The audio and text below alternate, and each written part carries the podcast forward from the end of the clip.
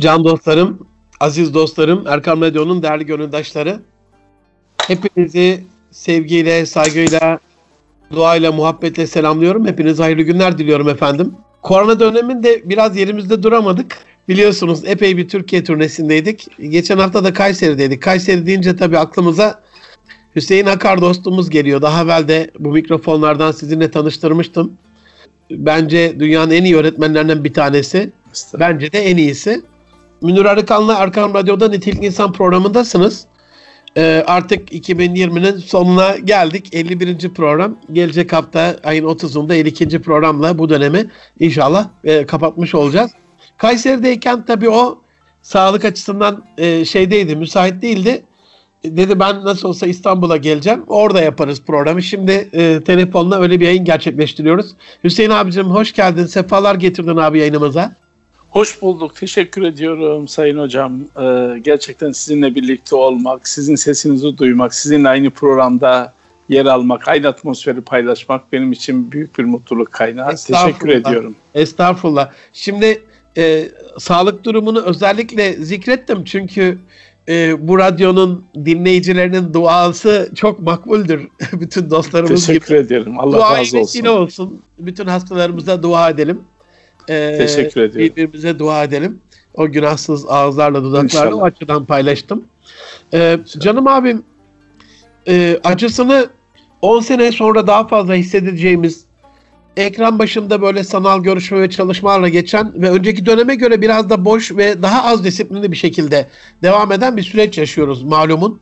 Sınavlar, ders çalışma, ödev sorumluluğu, öğretmen etkileşim açısından bizim çok da tasvip etmediğimiz, hele hele senin için böyle öğrencileriyle can ciğer kuzu sarması olan, onlarla bir baba şefkatini aşan bir muhabbetle hemhal olan bir can için herhalde bu çok daha mecbur bırakıldığımız acı bir dönem olsa gerek. Bu dönemde acizane abi ben böyle düşünüyorum, yanlışsam düzelt. Bence öz disiplini yüksek öğrenciler 10 yıl sonra bu yakın gelecekte boş yetişen ya da daha az niteliklerle yetişen, daha az disiplinle yetişen akranlarına büyük fark atacaklar. Bu özel dönemde disiplin ve özellikle kişisel disiplin, insanın iç disiplini sizce de önemli mi? Çocuklarımız daha fazla nasıl bu öz disipline sahip olabilir? Anne babalara bu konuda düşen görevler neler? İsterseniz böyle başlayalım abi disiplinle. Evet, teşekkür ediyorum. Gerçekten çok güzel bir soru. Aslında eğitimin öğrenciye verilmesi gereken eğitimde en önemli unsurlardan bir tanesi öz disiplin. Ve gerçekten hele hele ilkokul sıralarında hatta anaokulunda bu o kadar işlenmeli ki bu günleri tabii bilemiyoruz. Böyle bir gün yaşayacağımızı bilemiyorduk. Ama çocuklar ne olursa olsun hayatta çok büyük zorluklarla karşılaşacaklar. O zorlukları aşabilmesi için kendisini idare edebilmesi ve yapabilirlik düzeyleri, becerileri yapabilirlik düzeylerinin yüksek olması gerekiyor. O yüzden eğer bugün için hazırlanan, bugün için program hazırlayan, bugün için öğrenci yetiştiren öğretmenlerin ve öğrencilerin, anne babaların işi kolay olsa gerek. Çünkü çocuk her zaman farklı mücadeleler içerisine girebilir ve girebileceği düşünülmeli. O yüzden tabii böyle bir şey düşünülmediği için anne baba olarak ya da öğretmen olarak bizler eğitimciler belki de her zaman çocuğun yanında olmak, çocukla beraber iş yapmak, çocuğu ya da çocuk adına iş yapmayı çok severiz toplum olarak. Bu evet. Böyle bunu yapan aileler, bunu yapan eğitimciler gerçekten kaybettiler burada. Ama ben diyorum ki bunu büyük bir fırsata çevirmek gerekiyor. Aslında sorunuz o kadar mükemmel bir soru ki. Estağfurullah. Çocuk öz disiplini alabilen çocuklar, gerçekten iş disiplini olan, iş motivasyonunu güçlü kılan çocuklar şu anda güzel işler yapıyorlar. Ama benim için en zor o öz disiplini alamayan çocuklar için inanılmaz üzülüyorum. Ve 10 yıl sonra veya birkaç yıl sonra bile bu kaybedilmiş nesil olarak karşımıza çıkacak. Bunun için acısını görecekler değil mi abi onlardan? Evet, kesinlikle acısını görecekler ama bundan sonra hele yeni anne baba olmuşlar ya da benim gibi yeni dede olmuşlar. Çocuklar öyle yetiştirmeli ki, çocukları öyle yetiştirmeli ki o çocuğun yapabilirliklerini artırabilmek için Evde farklı etkinlikler, beraber olmak, beraber iş yapmak, sorumluluk yüklemek. Ya yüklemek biraz şey de, çünkü çocuk sorumluluk almaktan acayip keyif alır. Yüklemek biraz dayatmanın eseridir. Yüklemek hani tek taraflı gibi düşünülüyor. Eyvallah. Ama birlikte olmak, birlikte iş yapmak, birlikte gerçekten çocuğun kendi kendini kontrol etmesi, kendi kendini geliştirmesi, niteliklerinin artması bence çok önemli. Çok özür diliyorum abi. Bir parantez, buna devam et. Ben kestiğim için çok özür diliyorum. Geçen Harvard'dan bir makale okudum. Eğitim fakültesinden bir tane profesör diyor ki eliyle bir şeyler tutabilecek ve pıtı pıtı böyle yürüyebilecek bir döneme gelir gelmez diyor. Kıracağı bir şey olsun, kırmayacağı bir şey olsun. Önemli değil diyor çocuk için. Yani kırmadan, dökmeden çocuk bir şey öğrenemez. Ama hani şey olmasın, ona zarar verecek bir şey olmasın sağlık açısından. Mutlaka bir şeyler vermeye başlayın diyor. Bir şeyler taşıtın diyor. Sofranın kaldırılması olur, yemeğe bir şey götürülmesi olur, sofradan bir şey verilmesi olur. Her şeyi önüne koymayın çocukların diyor. Evet, çok haklı. Hatta doğduktan itibaren bazı şeyler verilmeli, bazı şeyler paylaşılmalı. O bir birey. Birey olduğunu, hatta yetişkin bir birey olarak görerek onunla sohbet ederken gerçekten müsaade almasını, hani bir anne babanın yanından kalkarken müsaade almasını daha yeni doğmuş çocuğa inanın anlıyorlar. Yani ben bunu gerçekten çok iyi yaşıyorum, görüyorum. Eğer anne babanın anlayışı çocuğu doğduğundan itibaren, hatta doğmadan önce onun bir birey olduğunu hissettirip gerçekten Allah'ın bir lütfu olduğunu ve inanılmaz derecede ufkunun açık olduğunu kabul ederseniz ve o çocuk gerçekten bir birey gibi yetişiyor. Mesela ben 3 aylık bir çocuğu düşünün, etkinlik yapabiliyorsunuz. Bak bunu abartmıyorum. 3 aylık bir çocukla etkinlik yapabiliyoruz. Yani etkinliğe katılabiliyor 3 aylık çocuk. Ne güzel. İnanın bu işte eğer gerçi o kadar çok istiyorum ki gerçekten çocuklarımız, anne babalarımız daha çocuğu dünyaya getirmeden önce bir bireyin nasıl geliştiğini ve onun hangi süreçlerden geçtiği bilincine erişip o sizin önceki sorduğunuz öz disiplin dediğimiz çocuk kendi kendine yetebilirliğini nasıl artırmamız lazım? Veya çocuk yataktan kalktığı zaman neden ağlıyor? Ağlamaması için neler yapmak lazım? İşte bu küçücük, en küçücük yaşta bile veya ayda bile o çocuğun öz disiplini geliştirebilmesi için odanın dizayn edilmesi ya da o çocuğun kendi kendine yetebilmesi için hangi hazırlanmış ortamların ona sunulması gerekir. Bunun üzerinde çok çalışmak gerekiyor. Eyvallah. Tabii biz eğitimciler sadece okulda bu işi yapıyoruz ama gerçekten evde esas eğitimcinin ve çocuğun tamamının beyninin, zihninin dolduğu dönem okul öncesi ve ailededir. Aile, anne babanın, gerçek eğitimcilerin anne baba olduğunu ben kesinlikle kabul ediyorum. Bizlerden, evet, hani eğitimcilerden daha iyi bir eğitimci, ama lütfen çocuğa odaklansınlar. Çocuğun yeterlik düzeylerini artırabilmenin mücadelesini versinler ve onun öz disiplinini geliştirecek, kendi kendine nasıl yetebilir, bunun için neler yapılması gerekir, kaynaklar da çok artık ve bunun üzerine çalışılması gerekiyor. İşte böyle yetişen bir çocuk hangi yaşta olursa olsun, ister ilkokul, ortaokul, lise seviyesinde ne olursa olsun bu çocuk kendi kendini idare edebiliyor. Ve şu anda takip ettiğim öğrencilerimden biliyorum ki çocuk şu anda bunu fırsata çevirdi ve bu şu andaki durumu fırsata çevirdi. Kendini programladı, çok güzel işler çıkarabiliyor. Hatta orta seviyede bir çocuğun fırsata çevirip bunu çok üst düzeylere çıkan, şu anda yapılan sınavlarda gördüğümüz, hayretler içinde izlediğimiz çocuklarımız var. Onunla konuştuğum anda işte aile onu öyle güzel yetiştirmiş ki zihinsel beceri bakımından belki çok zeki olmayabilir ama kendine yeterliliği, görev ve sorumluluğunu bilen biri olduğu için şu günü fırsata çevirdi onlar. Süper. İşte ben de herkese diyorum ki bugünler fırsata çevrilmeli ve gerçekten öne çıkmanın ya da öne çıkma değil de kendine yetebilmenin yollarını verilmeli çocuğa. Anne baba çalışabilir, çocuk evde neler yapabilir? Bu dönemde aslında anneyle babayla daha çok vakit geçiriyor çocuklar. Bu yapılabilir. Gerçekten abi, duygusal yönden beslenebilir çocuklar. Eyvallah. Abi kelimeler arasında kaybolmasın. Ben dinleyenlerimiz adına yeniden buna vurgu yapmak adına değinmek istiyorum. Önce onu bir birey olarak kabul etme, bir şahsiyet olarak kabul etme. Evet. Yani biz af buyur abi, kendimizi adamlar sayıyorduk. Böyle beşikten alırken falan ben böyle izin alarak alıyorum torunumu. 5 aylık yavrum. Bunu çok böyle büyük bir şey yapmış gibi önemsiyordum. Şimdi sen daha öte bir şey söylüyorsun. Yanına gelirken, yanından ayrılırken, hani nasıl bir büyüğümüzün yanından ayrılırken izin istiyoruz, efendim gidebilir miyiz falan. Yani sadece beşiğinden alırken izin değil. Seni alabilir miyim, seninle oynayabilir miyim değil. Yanına gelirken ve yanından ayrılırken bile. Yani şahsiyet kazandırdıktan sonra öz disiplini isteyebiliyoruz. Şahsiyetsiz davranırsak o nasıl öz disipline sahip olacak abi? Kesinlikle çok haklısınız. Önce onu bir yere koymak gerekiyor. Bir yere koyup ona göre davranmak lazım. O ona göre şekil alıyor karşıdaki. Ve ben bunu yaşıyorsunuz şu anda İkbal'in çocuğuyla. Gerçekten ve ben de bunu görüyorum ve şimdi düşünüyorum ki her çocuk bunu hak ediyor. Her çocuk bir birey. Allah'ın emaneti. Ona o kadar bir saygı göstermeliyiz ki o saygı göstersin diğer insanlara, diğer bireylere.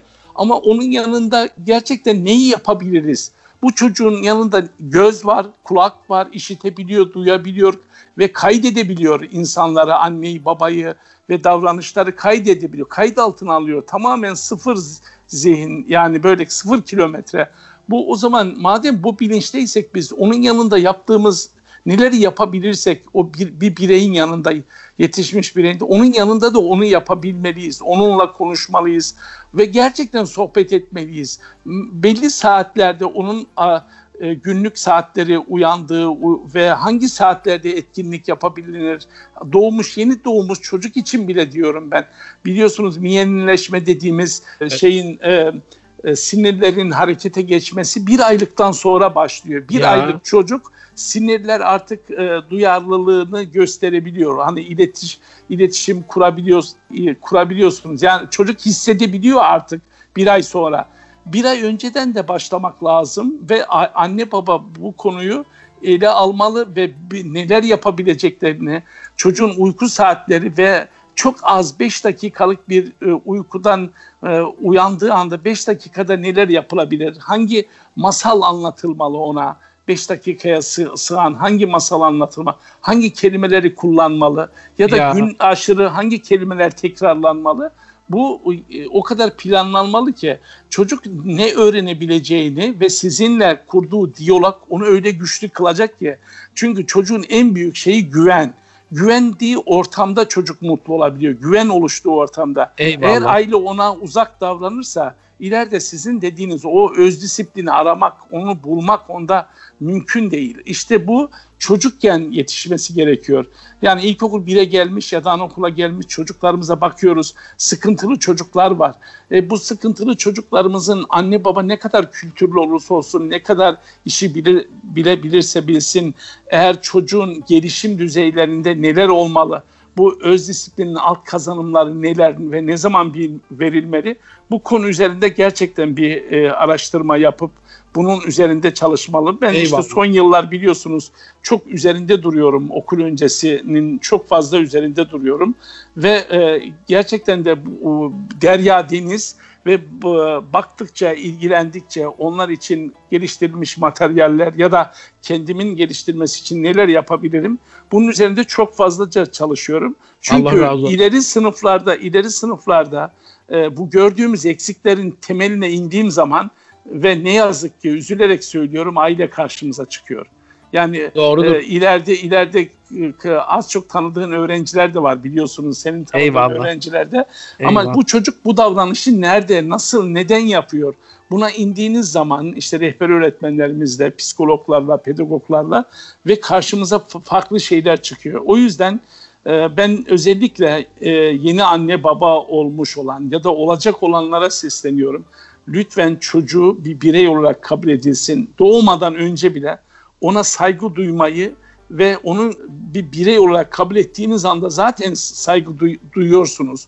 Ve onun asla yalnız bırakmamak ya da yalnız bırakırken bile çocuğun hani müsaade almak ya da mutfaktan anne sesleniyor. Oğlum geliyorum, tamam diyor, veya kızım geliyorum ama bir türlü gelmiyor. Ve bunu duyan çocuk, işte bunu algılayabilen çocuk ya da bu ses, annenin sesini duyan bir çocuk bir güvende hissediyor ama bekliyor yine. Bir müddet biliyorsunuz ağlamıyor annenin sesini duyduğu için, ama anneyi göremediği zaman bir daha ağlıyor.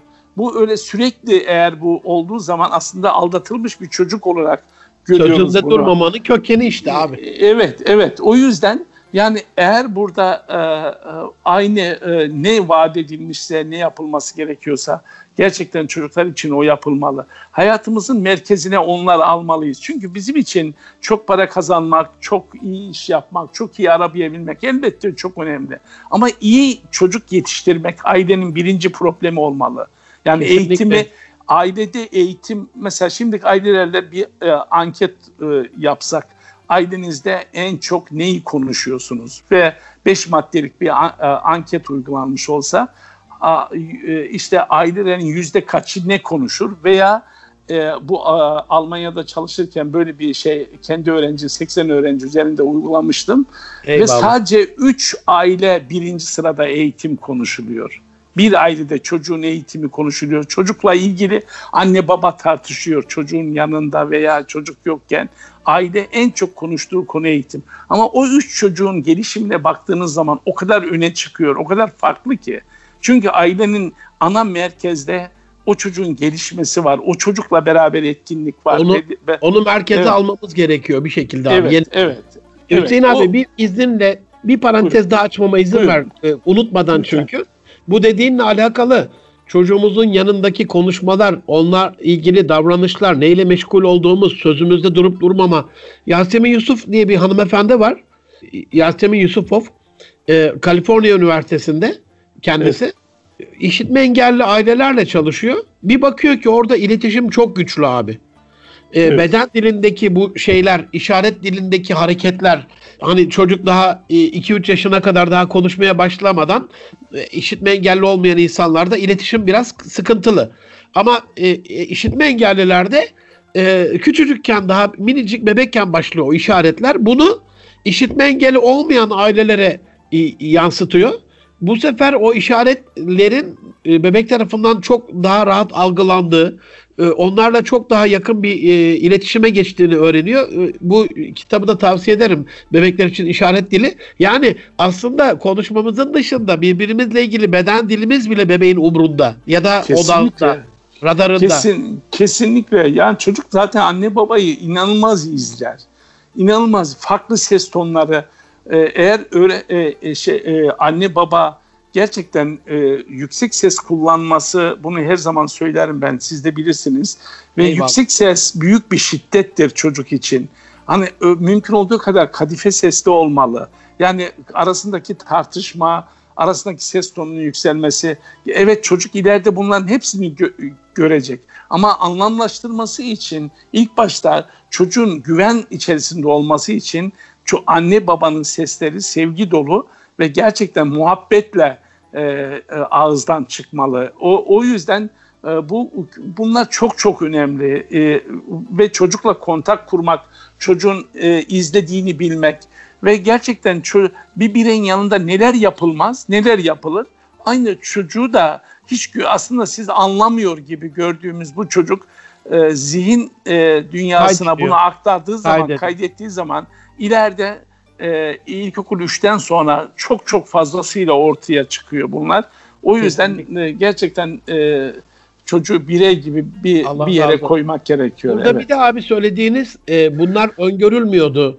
Çok eğitime önem vermeyen aileler tarafından, ama Hazreti Ali Efendimiz 1400 sene evvel o kadar güzel buyurmuş ki, hani çocuklarınızı yaşadığı çağa göre değil, yaşayacağı çağa göre.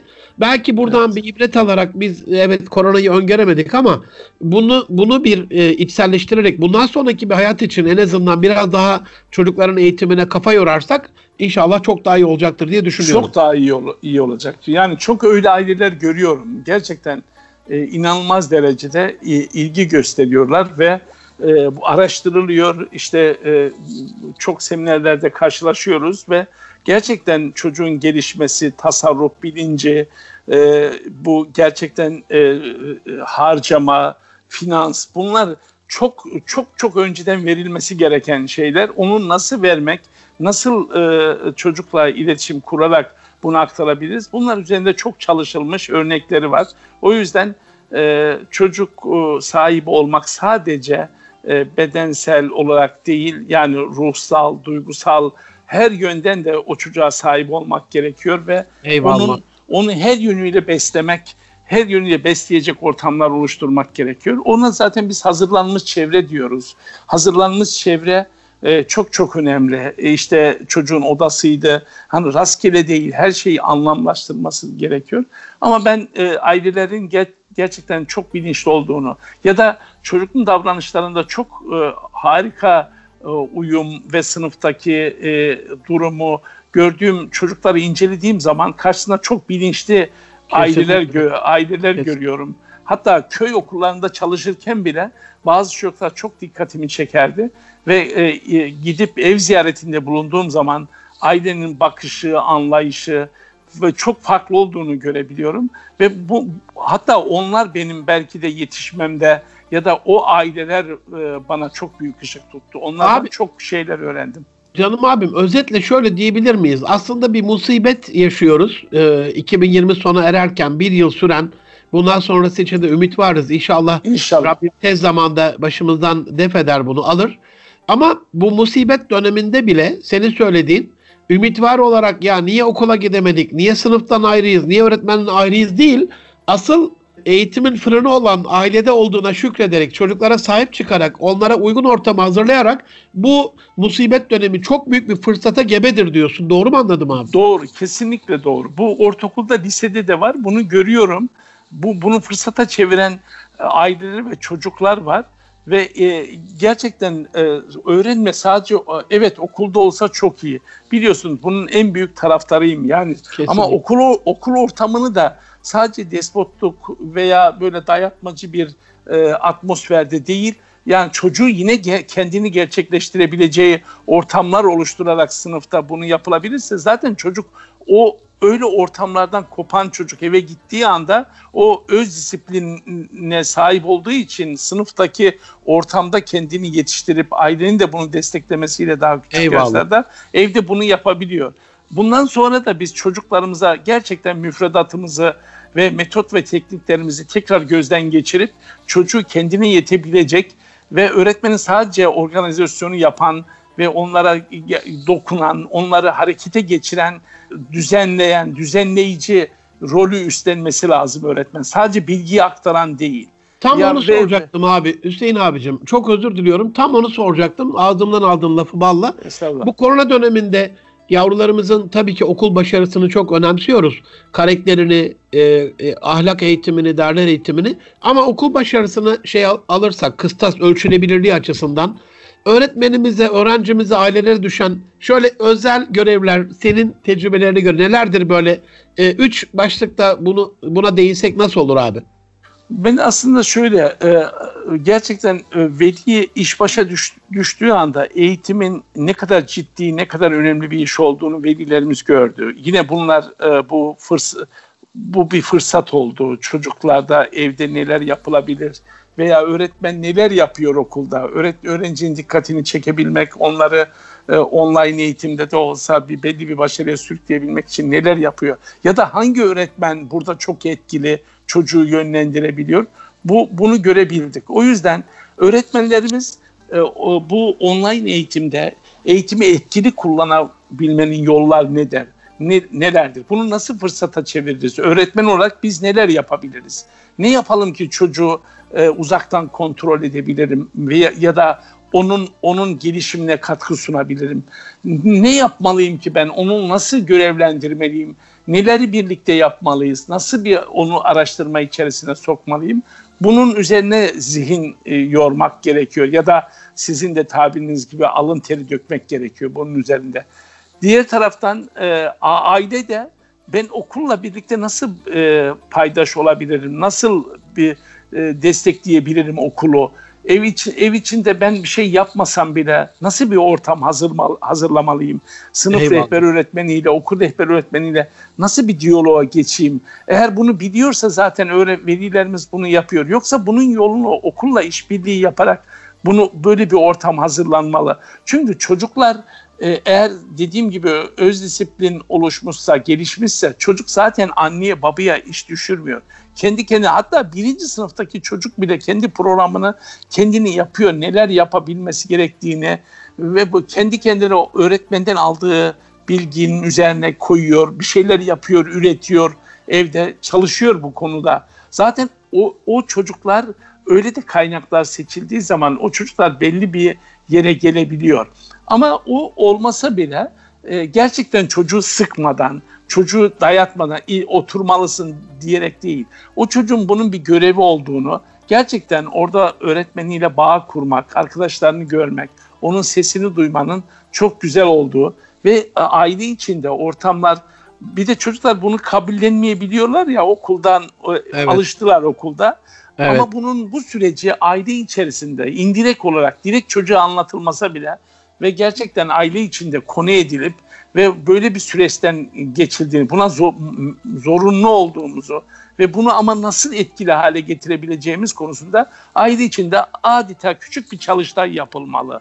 Neler yapmalı? Çocuk kendi bunun üzerinde bunu nasıl pozitif yöne çevireceği konusunda onun da fikirleri alınmalı. Hatta beraber halının etrafına oturulmalı. Eyvallah. Neler yapalım? Neler? Hani anne bir şey söylesin, baba bir şey, kardeş bir şey. Hatta 4-5 yaşındaki bir çocuğun bile fikri alınmalı. Neler kesinlikle yapabiliriz? Bu ortamı nasıl pozitife çevirebiliriz? Evet, bir taraftan en önemlisi sağlığımız. Bu çok önemli ama hayat devam ediyor. Ve sürekli 1 ay 2 ay kısa bir süre değil eğitimde. O süreyi nasıl verimli geçirmemiz lazım? Çocuk diyecek işte öğretmenimin dersine katılıyorum. Tamam, güzel, harika. Katılmasan neler kaybedersin? Katılırsan neler kazanırsın? Katıldıktan sonra nasıl bir süreç takip etmelisin? İşte ben olsam ne yapabilirim anneyle babayla? Ya da ben sana bu konuda nasıl destek olabilirim? Yani tamamen çocuk bunu kabul etmeli. Evet anne, ben zamanında öğretmenimi dinlemeli. Harika. Yani buna benzer çocuğa buldurulmalı. Yani eyvallah. Yoksa diğeri dayatma oluyor. Anne baba demokratik bir ortamda bu zor süreci onu sevgiyle yaklaşarak ve ona bak oğlum ben işten gelmeden bu işleri halletmen lazım değil ve bunu sanki bir etkinlik, sanki bir aile içerisinde bir çalıştay yapıyormuş gibi bu evet, çocuğun fikirlerini alarak bir kural oturtturulmalı. Ama çocuğa önüne açılarak kuralını çocuğa koydurulmalı. Zaten böyle karşılayan bir anne babanın çocuğu asla görev ve sorumluluğunu yerine getirmeyen biri olamaz. Yani ve bu çocuğa verilen değer, çocuğun bir birey olduğunu hissettirmek o yaşta da çocuğu göreve iter. Onun için bence anne baba olarak öğretmen de bunun için akıl teri dökecek ve veli de dökecek. Ama bence velilerimiz gerçekten öğretmenin model olan öğretmenler ya da çocuğunun hayatında önemli bir yere sahip olan öğretmenleri aramaktan çekinmesinler. Yani çocuğun yanında olması şart değil. Yani ve neler yapabiliriz? Bunu sormaktan bence hiç çekinmesinler. Ortak bir etkinlik ve hatta öğretmen de onunla bağ kurarak, öğrenciyle bağ kurarak. Çünkü o kadar güzel iş yapan öğretmenlerimiz var ki doğunun kesinlikle en ucra köylerinde bile kesinlikle, ve böyle hayranlıkla izliyorum. Gerçekten buradan onları selamlıyorum. Gönülden eyvallah selamlıyorum. Eyvallah. Ve o arkadaşların bu dönemde yaptıkları bu çalışmanın ileride bunun faydasını çok göreceğiz. Çünkü çok büyük emek sarf ediyorlar. Ama bir taraftan hiç derse girmek istemeyen ve bunun sıkıcı olduğunu gören öğretmen arkadaşlarımız her da var ama grubunda olduğu gibi o olacak abi. Evet. Hüseyin abicim, çok özür dilerim. Bu dediğinle alakalı şu işe yarayabilir mi abi? Çocuklarla oturup hani konuşurken, onlara bu iş disiplini verme adına birlikte bir şey yaparken, ortak aklı kullanırken ya gelecekte 10 sene sonrayı bir hayal etmek. Yani orada kendine aferin evladım sen koronayı iyi atlatmışsın diye kimse kimseye madalya takmayacak. Sen kendini nasıl yetiştirdin diye sorulacak. Doğru mu abi? Çok doğru, çok doğru. Çok güzel. Sağlığı korurken evet, yani bilişsel özellikleri de geliştirip geleceğe hazırlanmak gerekiyor. Evet. Yani burada bir boş geçen bir ya da silik, flu olan bir dönemi geçirmemeli çocuklar. Bunu fırsata çevirerek daha etkili, daha güzel şeyler olabilir. Çünkü bunu İnşallah. Görüyoruz ve bizim diyalog kurduğumuz ya da velilerin, bizimle diyalog kuran velilerin etkinliklerini görünce hayranlıkla izliyorum. Hatta diyorum ki ya eviniz okuldan daha güzel. Eyvallah. Yani bunu söylediğim, hayranlıkla izlediğim, okuldan güzel olan velilere. Evet, bu var. Evi okuldan daha güzel, daha mesafe alan. Hatta anaokulunda tanıdığım velilerim var. O anaokulunda inanın hayranlıkla izliyorum. Ve o kadar aç, o kadar güzel şeyler başarıyorlar ki. Ve ben çocukların yaptıklarını, işte video kayıtlarını falan izlediğim zaman gerçekten çok etkileniyorum, çok duygulanıyorum. Ve anne babanın kendine iş düştüğünü, şu anda bununla beraber ama tabii diyalog kurarak öğretmenleriyle neleri başarmadılar ki. Ben şu anda gerçekten bu anda yazılacak çok kitap var. O aileleri anlatacak çok kitap var, yaşantılar var. O yüzden ben onları da selamlıyorum buradan, o öğretmenlerle birlikte. Abi ben isabet oldu. Az evvel EGT yayın da vardı. Orada paylaştığım son tweet'i hem dinleyenlerle paylaşmış hem de sana arz etmiş olayım. Etrafında toplaştığımız sobalar kalkıp yerine herkesin odasını ısıtan ama yalnızlık odalarında kalbini soğutan kalorifer geldikten beri herkes odasında özgür ama bencil takılıyor. Üstelik evleri cennete çeviren dedeler ve nineler de yok artık. Öğretim var, eğitim yok yazmıştım. Epey de bir beğeni aldı. Çok güzel, çok güzel bu. Gerçekten tebrik ederim. Çok güzel. Aile yani eğitimin kaynağı. Bu söylediklerinden anladığım da abi bu ikinci sorumuzla alakalı. Öğretmen de derse gelmeden online'da biraz daha çalışacak. Aileler, veliler, öğretmenlerle biraz daha dirsek temasında olacak ve karar alınırken çocuğu da bir birey olarak kabul edip gelecek tasavvuruyla, geleceğin nasıl bir insan beklediğini biraz daha onlara anlatarak, o geleceğe hazır olup olmamasıyla ilgili onun da fikrini alarak biraz daha çabalamak, inşallah bu dönemi fırsata çevirir dediniz diye anlıyorum. Evet, inşallah. Ümit varız yani. İnşallah. Peki abi, Hüseyin Akar olarak çocuklarımızın kazanması gereken 5 temel yetkinlik söyler misiniz desem ne olur? Ve bu aslında, temel yetkinlikleri teçhiz etmek için neler yapmalıyız? Aslında şu anda tabii bakış açımız da değişti açıkçası. Mesela ben dijital okuryazarlık mesela ve dijital güvenlik, örnek veriyorum, yeterliliği. Bu çok daha ağır bastı şu anda. Ve bu dijitalle ilgili bunları çoğaltabiliriz. İşte 5-10 madde haline getirebiliriz. Ama diğer taraftan ben ebeveyn iletişim yeterliliği çok önemli. Akran iletişim çok önemli. Çünkü çocuk hangi yaşta olursa olsun ya da sosyalleşme dediğimiz sosyal yeterlilik, bunlar çok önemli. Çocuk da ilk baştan itibaren oyun kurma, işte anneyle babayla olsun, bunların hepsi aslında bir şeyler yapılırken bunların sonuçta nereye varabileceğini anne baba hesaplayabilmeli. O yüzden sosyal yeterlilik birinci sırada. Bunun yanında tabii iletişim de, akran iletişimi, iletişim yeterliliği veya işte ebeveyn anne baba iletişim yeterliliği, bunlar çok önemli. Çünkü onun gönlünü, gözünü açabilmesi için bu becerilerin oluşması gerekiyor. O yeterliklerin ne kadar artarsa o kadar çocuk daha toplumda kabul edilen ya da sınıfında, çevresinde kabul edilen, ileride işinde kabul edilen bir birey olarak yetişiyor. Bir de çocuğun kendi kendine yetebilirliği, yeterliliği. Mesela çocuk beceri ne kadar çok yapabilirliliği artıyorsa, bir şeyi yapabilirliliği ne kadar çok artıyorsa çocuk zihni o kadar çok gelişiyor. Yani mesela diyelim ki bir çocuk herhangi bir materyali aldı, bir yerden bir yere önce koyamıyordu ama taşımaya başladı, bir yerden bir yere taşıyabildi. Ne kadar? 1 metre taşıdı. Ama bu 1 metrenin üzerine daha sonra 1,5-2 metre yapabilmek bir yeterliliğin artmasıdır aslında. Kesinlikle. Ya da ilk kaldırması bir yeterliliktir. Bu büyük bir beceridir o çocuk için. Ya da yürüyebilmesi bir yeterlilik. Örnek veriyorum. Bunların hepsini aslında yapabilirlilik diyoruz buna. Yapabilirliğinin artması, o çocuğun zihninin gelişmesi gerekiyor. Tabii zihnin çok daha iyi gelişmesi için çocuğu zorlamak da gerekiyor. Hani zorlamak derken hadi şunu al buraya değil. Çocuk ne yapmak istiyor? Onu iyi izleyebilmek ve iyi gözlem yapabilmesi gerekiyor. Ve ne zaman onu, hangi ayda onu yapabildi ve onun üzerine neler koyabildi? İşte bunu yapabildiği ölçüde çocuğun zihni gelişiyor. Eğer zihnin gelişmesini istiyorsak çocuğun yapabilirliklerini artırması gerekiyor. Onun için uygun ortamlar sağlanmalı. Belki bizim için sıradan biri hiç görmeden çocuk o yeterliliğini artırabiliyor kendi kendine. Kendi kendine başarabiliyor. Ya da hatta belki de ileride siz Münir dede olarak, siz çocuk bir şey almaya kalkıyor, hemen koşup veriyorsunuz. Hayır. Onu çocuk alma, eğer zararlı bir şey değilse, kırılacak falan, biraz önce sizin dediğiniz gibi. Çocuk bırakın onu alsın. O oyuncağı kendi gitsin. Alamıyorsa onun mücadelesini versin.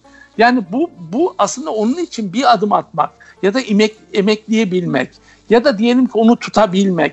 Bunların hepsi bir yeterlilik. O yüzden ilk başta okulda da, okula geldiği anda da çocuk neleri yapabiliyor, neleri yapabilmiyor ve yeterliliğini artırabilmek için, o kendi kendine yetebilme yeterliliğini artırabilmek için bence birinci sırada da bunu alabiliriz. Ve onun üzerinde çalışmalar yapmak gerekiyor. Çünkü bu çocuğun zihnini inanılmaz geliştiriyor. Zorlandığı şeyi başardıktan sonra, düze çıktıktan sonra, o rampayı çıktı. Aslında zor ama çıktığı anda büyük başarı elde ediyor. Ama geliştiriyor işte. Evet. Mesela şöyle düşünün. Bir merdiveni tırmanıyor çocuk. Tırmanmayı yapamıyor. Nasıl tırmanılacağını bilemiyor. Siz kucağınıza alırsanız çocuğu bir basamak çıkarır. Sonra arkasından tutarak tekrar indir. Bence bu değil. Yani kesinlikle. Bunu öğretmek değil. Kesinlikle. Çocuk bırakın, uzaktan izleyin, düşmez çocuk. Gerçekten kavraması güçlüdür çocuğun. O eğer çıkma becerisini elde ediyorsa kavraması da güçlü. Bir basamak çıksın, onun nasıl inebileceğini düşünsün. Gerçekten çocuk çok zorlanıyor. Ama indiği anda, onu başardığı anda zihindeki gelişim inanılmaz. Kesinlikle. İnanılmaz gelişiyor o. Ama onu biz indirirsek ona ket vurmuş. İşte bu kelebek hikayesi, bilirsiniz, çok anlatılır.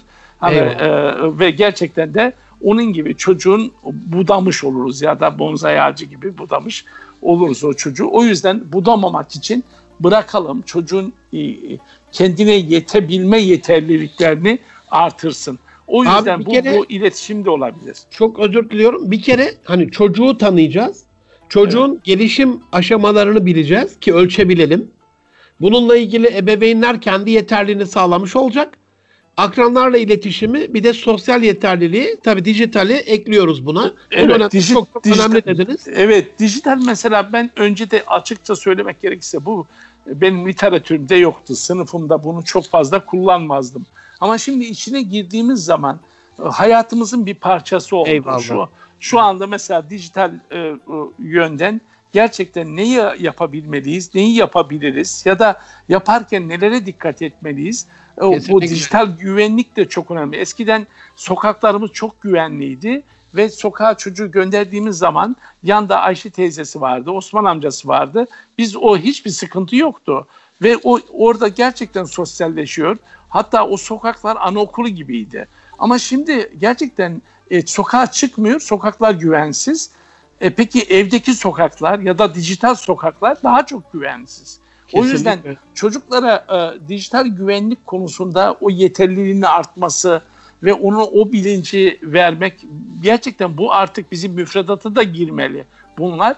Ve o yeterlilikler üzerinde de çalışmalıyız aile olarak ve çocuklarımızı çok iyi noktalara getirebilmek için dijital okuryazarlık yeterliliği, dijital güvenlik, bunu çoğaltabiliriz. Bunun üzerinde de ayrıca çalışılması lazım. Abi çok teşekkür ediyorum. Canım abi, psikolojik olarak biraz daha böyle kendi içimizde kapanık, kendi evimizde, bazen sokağa çıkma yasaklarıyla da hani yalnızlaşan ben ona gönüllü itikaf diyorum öğrencilerimiz, ailelerimiz için. Bu dönemde motivasyonları artıracak, onu daha nasıl yüksek tutacaklarıyla alakalı öğrencilerin motivasyon kaynağı bir öğretmen olarak, bir gönüldaşım olarak ne tavsiye edersin canım abim? Tabii şimdi aslında çocuklarımızın özellikle sınav çocuk 8. sınıflar, 12. sınıflar, hatta 11'ler, 7. sınıflar gerçekten iş motivasyonları güçlü olmalı. Niçin varlar, niçin yaptıkları işleri niçin yapıyorlar? Bu konuda önce bu yetişkin ya da sınav çocuklarının iş motivasyonları güçlü olmalı. Ya da aile olarak önce onların iş motivasyonları kendi kendine işte motorlu dediğimiz kendini güçlü kılacak yönler üzerinde çalışmalıyız. Ama tabii onlarda dış motivasyon da önemli. Fakat aşağı doğru indikçe çocuklar ister istemez bu motivasyonlarını artırabilmek için birlikte iş yapmak. Birlikte yapılan işte çocuk ne kadar etkili, yaptığımız ev içinde yapılan etkinlikler ya da beraber sokağa çıkma, beraber açık alanda sohbet etme. İnanın soğuk sıcak demesinler. Yani süre tabii soğuk havalarda biraz daha kısa olacak ama çocukla açık havada sohbet etmek çocuğa o kadar iyi gelir ki, motivasyonunu o kadar güçlü kılar ki. Hüseyin abi bir dakikanı rica edebilir miyim abi? Buyur. Beni çocukluğuma götürdün. Ya muhteşem bir şey söyledin. Kusura bakma bölüyorum kıyamayarak ama satır arasında kaybolmasını istemiyorum. Abi büyüklerimiz iyi ailelerde yetiştik elhamdülillah. Üzerimizde Allah emeği olan dedelerimiz, babalarımız, babam sağ ama dedemler için Rabbim rahmet eylesin, anneannem için özellikle. Abi bize bir şey söyleyecekleri zaman eski insanlar evin içinde söylemezlerdi ya. Şimdi kapı ankette. Bizi dışarı götürürlerdi bir kıra, bir ormana, bir yaylaya, bir dere kenarına, su akardı böyle onun yanına, bir şelalenin yanına, bir ağaç altına, ne bileyim. Abi evde söylemezlerdi ya. Ne kadar güzel bir şey hatırlattın bana şu anda, biliyor musun? Aslında çocuk psikolojisine, hatta gençlere ve bizlere bile, eğer ben Sayın Münir Arıkan'a bir şey söyleyeceksem dış mekanda, dışarıda söylemek çok farklı bir şey. Ve orada insanların kabullenmesi, o dış mekanı, hep psikologlar falan da dış mekanı önerirler. Yani daha çok mesela çocukların, mesela yurt dışında biliyorsunuz gittiniz gördünüz ve yağmurlu havada bile çocuk eğer bir gün dışarı çıkması gerekiyorsa ya, hatta yeni beşikteki bir insanın böyle üstüne böyle su geçirmez bezleri ya da naylonları eyvallah. Kapatıp ve ne yaparlar? Belli bir o yağmurlu havada, onun oksijeni bol havada gezdirirler. Yurt dışında kar yağdı, okul tatil oldu, yok abi. Yok gerçekten. Ve diğer taraftan ortam ona göre hazırlanıyor. Bizim çocuklara gerçekten eğer iyi bir örnek, iyi bir model olmak istiyorsak, yine söylüyorum bunun altına, onu birey olarak kabul edilip ona zaman ayırmak. Ve eğer biz mesela diyelim ki işten geldik, yemeği yedik, akşam ışıklar yanıyor ve kar yağıyor. Bir şöyle bir tur atmak ve gerçekten üşütelim, üşümenin ne demek olduğunu görsün, eve gelince sıcağı görsün, sıcağın ne demek olduğunu görsün. Bu arada söylememiz gereken, ama tabii bir şey söylemek için değil ve biz orada sohbet etmek ve ona gönlümüzü açmak, onun bize gönlünü açmasını sağlayabilmek. Yani bunlar çok önemli. Şimdi bir baba düşünün ya da bir anne düşünün. Çocuğuyla bütün her şeyini konuşabilecek o arayı sıfırlamanın yolu nedir? Çocuk aşklarını anlatsın, sevdasını anlatsın ve gerçekten yanlış bir şeye düşmesin, hata yapmasın. Bunu anne babadan daha iyi bir arkadaş kim olabilir? Yani çocuk bunu hissetmeli ve bunu ancak işte veya derslerle ilgili problemleri ya da yapması gerekenleri, hayalleri, ilerisi, hedefleri, ideallerini bir yerde ben ona zaman ayıracağım ki onu etkin dinleyeceğim ki o çocuk bana açılsın. İşte o çocukların motivasyonu çok güçlü oluyor. İş motivasyonları güçlü oluyor. Kendi kendine nasıl yetebileceklerini, niçin çalışması gerektiğini bu çocuklar biliyor. Ama biz kaç tane veli olarak kaçımız bunu yapabiliyoruz ve yapabilenler... Yani evde de konuşabilirsiniz elbette, her gün dışarı çıkacaksınız değil ama bazı zaman evde de, ama en iyi ortamlar ya bırakın. Mesela ben şöyle, bunu size çok anlatmışımdır belki, kendi çocuğum için dönüm noktası her zaman ders çalış derken siz de bunu sizinle de çok paylaştık. Bana eyvallah, sizin de öğütünüz var. Estağfurullah. Bırak estağfurullah. Ders çalışmayı bırak. Hadi sevdiği şey nedir? Futbol oynamaksa bırak kalk futbol oynamaya gidelim demek ders çalışmak demekten daha etkili. Daha etkili derse döndürüyor çocuk. Ama hadi oğlum saat geldi ders çalış demek çocuğu ders çalışmaya itmiyor. Eyvallah. Ama diğer taraftan siz bir sorumluluk veriyorsunuz. Bak oğlum diyelim ki masa tenisi oynamaktan çok hoşlanıyor. Diyorsunuz ki kalk ya bugün benimle masa tenisi oyna. Lütfen sen çok seviyorsun masa tenisi. Ama benim bu göbek erimesi lazım. Sen bu konuda bana lütfen yardımcı ol. Ya. Ve çocuğu götürüyorsunuz. Gerçekten yapıyor. Bir gün geliyor ama baba benim dersim var diyor. Ben ders çalışıyorum. Ama lütfen ne olur bir saat ayır bana. Ve aslında babayla kaliteli zaman geçirmek babanın ona karşı görevi çocuğun derse karşı görevini çağrıştırıyor. Yani bence ders çalış demekten çok belli zaman aranda olmazsa olmaz. Yani onunla bir etkinlik yapabilmek, onunla bir spor faaliyetine katılabilmek, dış mekanda gezmek, doğa yürüyüşü yapmak. Yani bunlar inanın haftada bir bile olsa bunları yaptığınız zaman anlamlı sohbetler çocukla eyvallah. İlgili. Sizi, abi çok özür diliyorum. Almanya'da bulundun sen de benden çok daha fazla ve bunu çok iyi biliyorsun. Biliyorsun yani şeyleri affedersin çok özür diliyorum dinleyenlerden de köpekleri çok fazladır. Köpek bakarlar, köpek beslerler. Bir ana kural vardı abi sabah gezdirmesi. Şimdi kanunen akşam gezdirmelerini de koydular. Yarım saat sabah, yarım saat akşam. Yani çok özür diliyorum bir hayvana bile o dışarıda gezmeyle alakalı hakkı yasa koyucu sağlıyor. Şimdi evet. evlatla alakalı bunun nasıl olduğunu aziz dinleyenlerin bir düşünsünler isterseniz. Ve köpek için gerçekten etkili değil mi bu dış gezdirmek? Ya. Bir canlı.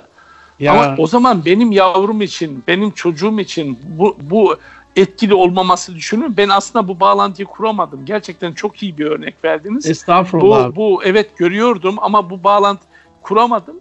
Ve gerçekten de şimdi bu o kadar güzel bir örnek ki hayvana çok iyi geliyor. Gerginliğini atıyor ve gerçekten dışarıda deşarj oluyor. Evde daha uyumlu, daha uysal oluyor. Ve çünkü gerçekten psikolojik bakımından da o belli bir noktaya gelebiliyor. Kesinlikle o zaman rahatlamasına fayda sağlıyor yani. O bir canlı gerçekten. Ya, o zaman bizim çocuklarımız da bir canlı. Onun da bundan daha fazlasına ihtiyacı var. Çünkü giderken köpeğinizle de konuşuyorsunuz ve hatta çocukla da konuşacaksınız, sohbet edeceksiniz. Mesela ben doğa yürüyüşüne giderken çocuklara şunu söylüyorum. Asla anne babalar çocukların çantasını veya diyelim ki dış mekanda geziyorsunuz ve belki de yarım saat, bir saat gezeceksiniz. Ya da beraber keşke bisiklet parkurlarımız çok iyi olsa da bir İnşallah. Saat bisiklete bineceksiniz veya sırt çantanızı aldınız yürüyorsunuz. Çocuğun sırt çantasında taşıyacaklarını siz taşımayın. Çocuk aynen. taşısın. Taşıyabileceği kadar hatta sizin suyunuzu çocuğa vermeyin.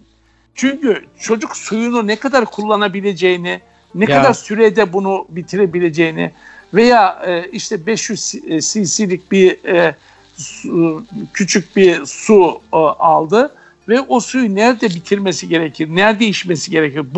Bu süreci çocuk yapabilmeli. Çünkü siz de yanında yapacaksınız. Ve onunla birlikte ve bunu planlayacak. Hayat budur. Hayat nerede aynen. neyi kullanması gerektiğini yürüyüşte aynen. öğreteceksiniz. Yani bu okulların müfredatına da girmeli bu aslında da. Yani bunlar basit gibi gözüküyor ama bence matematikten eyvallah. Veya öbür işte limit, türev, integral öğretmek çok önemli de. Bunlardan da çok önemlisi bunlar.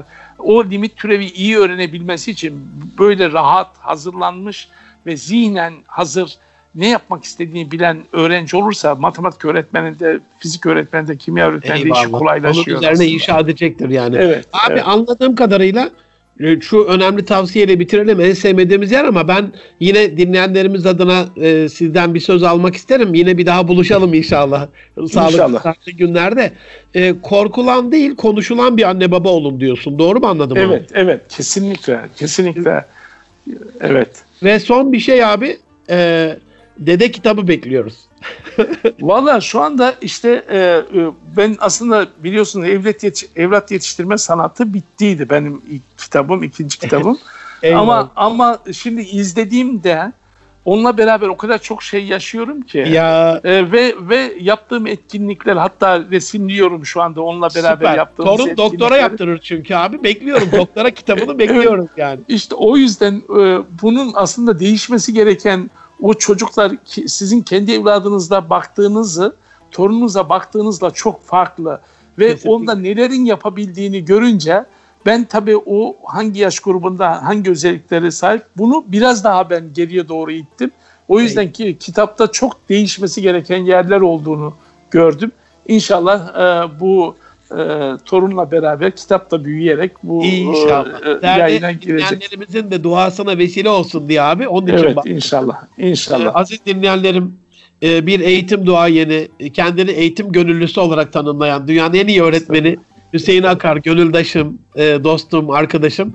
Hastalığı atlattı ama hasta haliyle desek şöyle, yorgunluk adına söylüyorum. Onun dışında şifaya boldu ama yine biz ona dua edelim. Allah hayırlı projelerinde muini olsun, destekçisi olsun. Ayağına taş değmesin inşallah. İşleri kolay, sözü tesirli, bilgisi erdemli ve bilge olsun. Senin duacınız Hüseyin Akar'la beraberdik aziz dostlarım. Hüseyin abicim çok çok teşekkür ediyorum. Ben teşekkür ediyorum. Ben gerçekten ağzınıza sağlık. Güzel sorular hazırlamışsınız. Ben teşekkür ediyorum size. Allah razı olsun. İnşallah iyi yayınlar diliyorum. Çok teşekkür ediyorum. Başka yayında görüşmek üzere diyelim. Bu şarkı burada bitmez. Allah'a emanet olasın abi. Teşekkür ediyorum. Sağ olun. Aziz dinleyenlerim, gelecek hafta inşallah 52. programımızda bir başka konu, bir başka konukla görüşmek üzere. Hoşçakalın. Allah'a emanet olun efendim.